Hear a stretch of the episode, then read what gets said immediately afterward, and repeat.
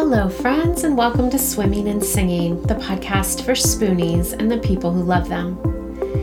I'm Sarah Nelsen, a yoga therapist in Portland, Oregon, and today I'll be talking to Andrea Catlett, a chaplain and the co founder of Fallen Sparrow, a nonprofit with a mission to be a healing presence by caring for the needs of people with disabilities, special needs, chronic illness, sickness, and loss. Andrea also lives with multiple chronic health conditions, and we chat about the isolation of living with disability, advice for non spoonies on giving advice to spoonies, and the ways she finds acceptance and joy in her daily life. Just a reminder this podcast is for inspiration and information and does not replace medical care or advice. I am not a licensed healthcare professional or mental health therapist. Not all practices discussed on this podcast will be suitable or accessible to every body, but I hope that you find something that resonates and can bring a bit more ease and joy into your life. Let's get to it. Andrea is a disabled mom, wife, friend, and caretaker of her medically complicated children and her 83 year old mom. She graduated from Portland Seminary and has been a chaplain who served during the COVID pandemic until she needed to quit due to her disability. After serving in the hospital, she and her husband started Fallen Sparrow a nonprofit with a mission to be a healing presence by caring for the needs of people with disabilities, special needs, chronic illness, sickness, and loss. This mission is accomplished through online care visits and support groups. Their vision is for people to know they are seen, they are known, and they are not alone. Hello, Andrea, and welcome to Swimming and Singing. Hi, thanks for having me. Yeah. We have been chatting over email, and one of the things you said felt so profound, and I'd love to start with that. I was letting you know that I would invite you to share about your health conditions on the podcast, but it was up to you what what you shared and how much you chose to share. And your response was, I just like telling people up front as it may connect with someone else and they will say, Me too. Me too are healing words. And if we can't have total healing in our bodies, we should have some in our souls. With that in mind, and knowing folks can always read more about your story on your website, what, what would you like to share with us today about your history of chronic illness? Yeah, there's so much to say. um, I have struggled with chronic illness since um, my f- second child was born, um, which was 2009. And I don't, or he was born 2008, but I got most of my diagnoses or started to get some diagnoses and just continued to build since 2009. Um, and that's a long time. I don't even know how many years that is now, but it's it's a while.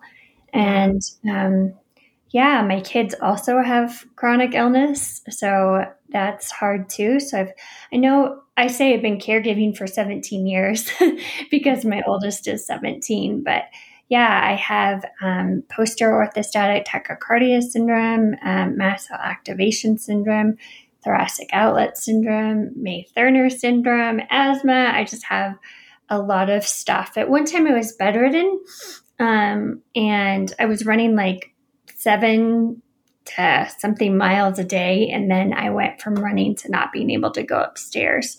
So then my doctors were like, something's wrong. And I know some people never get diagnosed just as quickly as I did. And my heart just goes out to them because I got diagnosis for I got diagnosed fairly quick, quickly with POTS. And so, yeah, but there was a while where I was completely bedridden. I'm pretty functional now. I did get qualified for disability in 2016. That's a whole long process. Mm. But um, yeah, so a long, a long journey. A long journey, yeah. Thank you for sharing. And um, yes, it seems like many people struggle for years before before they can get a diagnosis, get someone to listen to them. Um, so I'm glad that that was quick for you. Yeah, yeah. It's, I mean, people go from doctor to doctor to doctor, and people don't, they don't believe them. Oh, it's all in your head. And that's just, it's not fair. no, no, I agree. Um, you mentioned in our correspondence that disability is profoundly isolating and it doesn't get the acceptance that other communities get. Do you want to say any more about that? Yeah, it's um I mean, we don't have really, I mean, maybe there's a disability day, awareness day, but I think we're all like stuck in bed or stuck that we can't go out and celebrate. You know, like how do you get disabled people to like really, you know, put their put their name out there? It's really, really challenging. And and the lives of people who care for the people who are disabled are just mm-hmm. as busy as the disabled people caring for them. So they can't, you know, do that as well. Um, and I mean, I still go into so many places where uh, disability, like ramps, are not accessible for disability. It's not that all, I mean, my illnesses, everybody thinks they look fine. Not all disability is um, visible. But just the other day, um, I went into a hospital and I went into the larger bathroom, which is for, you know, a person with a wheelchair. And the, um, the seat covers, you know, the paper seat mm-hmm. covers, were like an arm length up. I mean, there's no way somebody could get them if they were in a wheelchair. I mean, I was like, that's high for just me, let alone somebody in a wheelchair. And I mean, I just kind of pay attention to that stuff and see, you know, where just, oh, wow, or churches don't have the accessed. And I mean, I just wish there was more more awareness and more acceptance and more um, money spent toward making people feel welcome in the disability community. Mm. Yeah, thank you. That's especially disappointing at a hospital. Yeah, I was just shocked. Like, you got to be kidding me. Yeah. Yeah. As a yoga therapist, I try really hard to not send the message that yoga is going to cure your fill in the blank. Um, and I know you have some frustrations around people like perhaps well meaning, but you know, they have, they want to fix you or, yeah. Yeah. Um, so what kind of message would you like to share with folks about those interactions, however well meaning they may be? Yeah. Um, I think I'd like to say, like, I've accepted myself as I am, and. I'm not broken. I'm not, um, I'm really, I'm really okay. And it's more people are not okay with you being sick.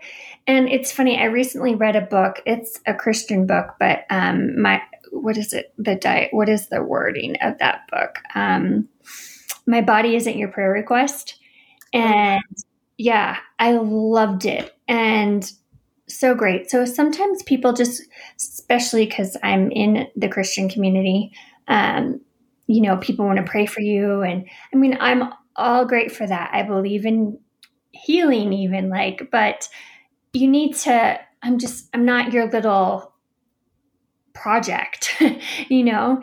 And i've done essential oils and i've done these medicines and i've done you know eastern medicine. I've done so much and it's just really frustrating. Like can you just it's kind of like the acceptance acceptance piece. Could you just accept me as I am? I've expect I've accepted this and people don't realize everyone will have a disability before they die.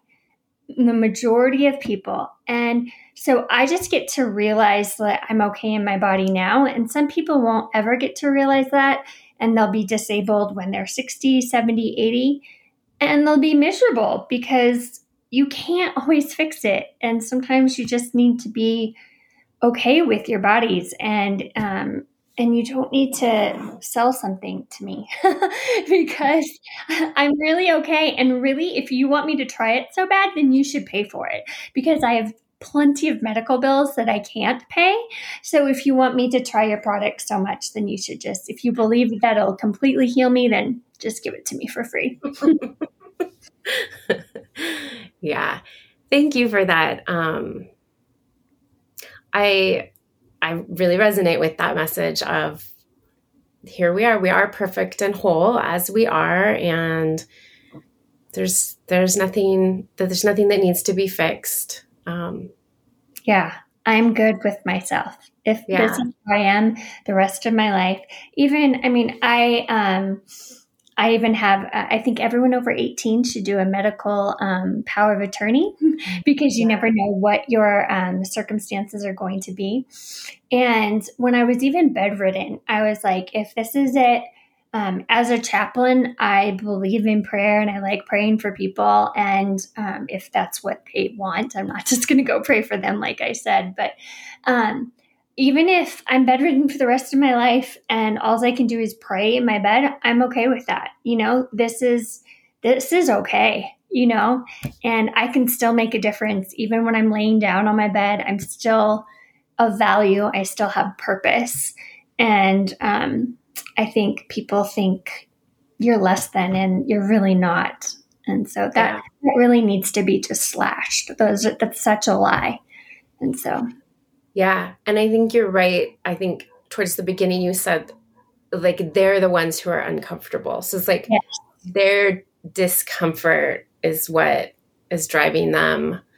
Did you, um, did you, did you work to getting to that point or? Yes, I wouldn't say I'm always there. Yeah, yeah. Oh my goodness, completely. And I like, yeah, I was saying that, and I thought, oh my gosh, well, it's not that I don't struggle some days, um, I think um, just disability is, I mean, it, it knocks you down all the time, you know? And I know that your confidence can be lower. I mean, you just want to go after something and then you can't do it because you have a bad day or you have bad days, bad month, bad week, bad year.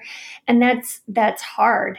And so, um, I work really hard in my mind to to get there, and it takes um, it takes a lot. And some days that means, you know, going to counseling. Some days that means calling a friend. Some days I just got back on antidepressants uh, because sometimes you just you need that. Um, and so because it just it is it's a punch in the face almost every day. And I mean, if anyone would see all the bruises that you have all over your body walking around, they would think, "Wow, oh my gosh, she's really hurting." But um, you can't you can't see it, especially when your disability is invisible. You know, mm-hmm. you have no idea what um, what people are doing and how how it takes a toll on them. Yeah, yeah. Thank you. I don't remember how I stumbled upon this bit of information, but I remember where I was, like resting in bed. I don't know if it was on your website or Instagram when I saw that one of the things as a family you guys have done is celebrate some of the lesser known holidays because sometimes one of you is in the hospital during the bigger holidays. And I just like it, it made my heart glow a little bit that like, mm-hmm. oh yeah, she's Andrea's looking for joy where where she can. So can you tell me a little bit about that and what kind of holidays you guys have celebrated? Yeah, I'm going to add something to this too that maybe you don't know. Um, so I'm going to do that first. When um, so my kids after my diagnosis is they told me i shouldn't have kids and i'm like well i already have two so what are you going to do you know i am i'm going to keep them and so they got a load of my diagnoses and my my um my now 14 year old almost died in my arms and my other one has nearly died and I've nearly died a few times. One, you should probably do a podcast with my husband. He's the real, the one that's like maintained everybody. And so, um, anyway, um, so my kids were so sick um, when they were young that I couldn't even put them in school. Um, and so um, maybe you do know this, but uh, we I started a, a, playground blog called Playing in Portland. And mm-hmm. so I don't know if you knew that. So, um, but that was like our moment of joy. Like, I mean, we can't, we still, we can't do big vacations. We have gone to Disneyland once, but I mean, it's so hard. I don't, I, I don't travel anymore at all. It's just too completely. It's not enjoyable. Mm-hmm. And so we would do playgrounds, and I would blog on them, and we even were on the news in in Oregon because um, this was like a reprieve. This is like this is what we can do, and so I loved playing in Portland. It was so much fun. People still go to it. I should have advertising because I could make money off of it, but I don't. Um, but uh, and then also um, through that, we would do celebrate random national holidays. And so, one that's coming up that is still my favorite is National Lollipop Day, which is July 20th. And I still make my kids celebrate that one because that's like my all time favorite. They're now 17 and 14 and they don't want to celebrate the national days. But we would do, and I can't remember all the days, um, what days they actually are, but like National Can Day where we'd like, or Crush a Can Day. So I'd make them go in the back and like crush cans. And I mean, you know, just silly, fun stuff. I still like sometimes when I see, oh, it's National Hot Dog Day. Okay, we're eating hot dogs for dinner, you know, yeah. just to kind of make it fun, but they're not as into it as um, as before. Um, another one was National Hat Day. I know that we did all the time. Um, and we would make like hats out of paper bags or whatever. It was it was so fun to do it when they were little because they were more into it. And now I'm like, maybe I'll get to be a chaplain in a children's hospital and get that fun more back. But I, I loved it. Yeah, it was just the way that, yeah, because sometimes we don't get to celebrate things. So let's let's celebrate what we can celebrate and live how we can live because this life is hard and we have to find joy. And you gotta like search it out. You gotta you gotta strive for it. Yes, so. I I agree with that, and I feel like um that just that brings me leads to me to my next question which was just about joy i feel like that's something that you and i share is just how do we find joy in the everyday in the ordinary one of the things i try to do every day is sit outside in the backyard just be with the trees and the squirrels and um, whatever the weather is and I um, what are what are some other ways you find joy on a daily basis? Because I really do think we have to cultivate it Yes, I like that word. That is definitely the the word to use. Cultivate. Yes. Um, yeah. I too sit outside. I just got back from a walk and we live by a reservoir. And so um, I was so busy um, today. I have a lot going on, but I'm like, I know I'm not going to be okay unless I go on a walk. And so I'm like, okay, I'm going to go. And so that, and uh, we moved into a new house in December, and we're actually with my mom. I'm a caretaker of, of her. And uh, it has a beautiful garden in the back. And I have just, oh, loved it. I mean, I'm out there all the time. The other day, I only got four hours of sleep because my husband was out of town, and I was helping my mom um, do a sleep study. And you know, my kids wake up. Uh, my oldest wakes up at four 45 to go to work. Um, crazy. So like no, I call this the no sleep house. I'm like, this is, I need to sleep in this house. But um, I got four hours of sleep, but I spent seven hours in my garden and it was wonderful and I was okay. And so, um, yeah, I know, I don't know if you've read uh, Thrive Softer by Aundi, uh, what is her last name? uh, Kolber, maybe that's how you pronounce her name. Uh, she says something that I use a lot, and she says, uh, be a beauty hunter. And so, because that's a way, I don't know if she necessarily says that's a way to cultivate joy, but it's a, a life giving thing that we need. And so, I, I often tell people beauty hunter. So this morning, when I thought my son had to go to work at 4:45 and he wasn't up. I'm like, why can't I hear him? I immediately went to the blinds because I'm like, I don't always get up. Let's see if I can see the sunset. You know, just hunting for beauty um, is like that cultivating. And it's just a way that brings joy that people with chronic illness have to do. And I know it's hard and sometimes you don't even want to get out of bed, and I 100% get it. Um, but if you just one thing a day, get up and turn those blinds just to see the sun, um, I think it's totally worth it. Yeah. Yeah. Thank you. So, finally, I would love to hear more about Fallen Sparrow, how it came about, what you guys do, and um, any sort of upcoming activities you have. Yeah, yeah.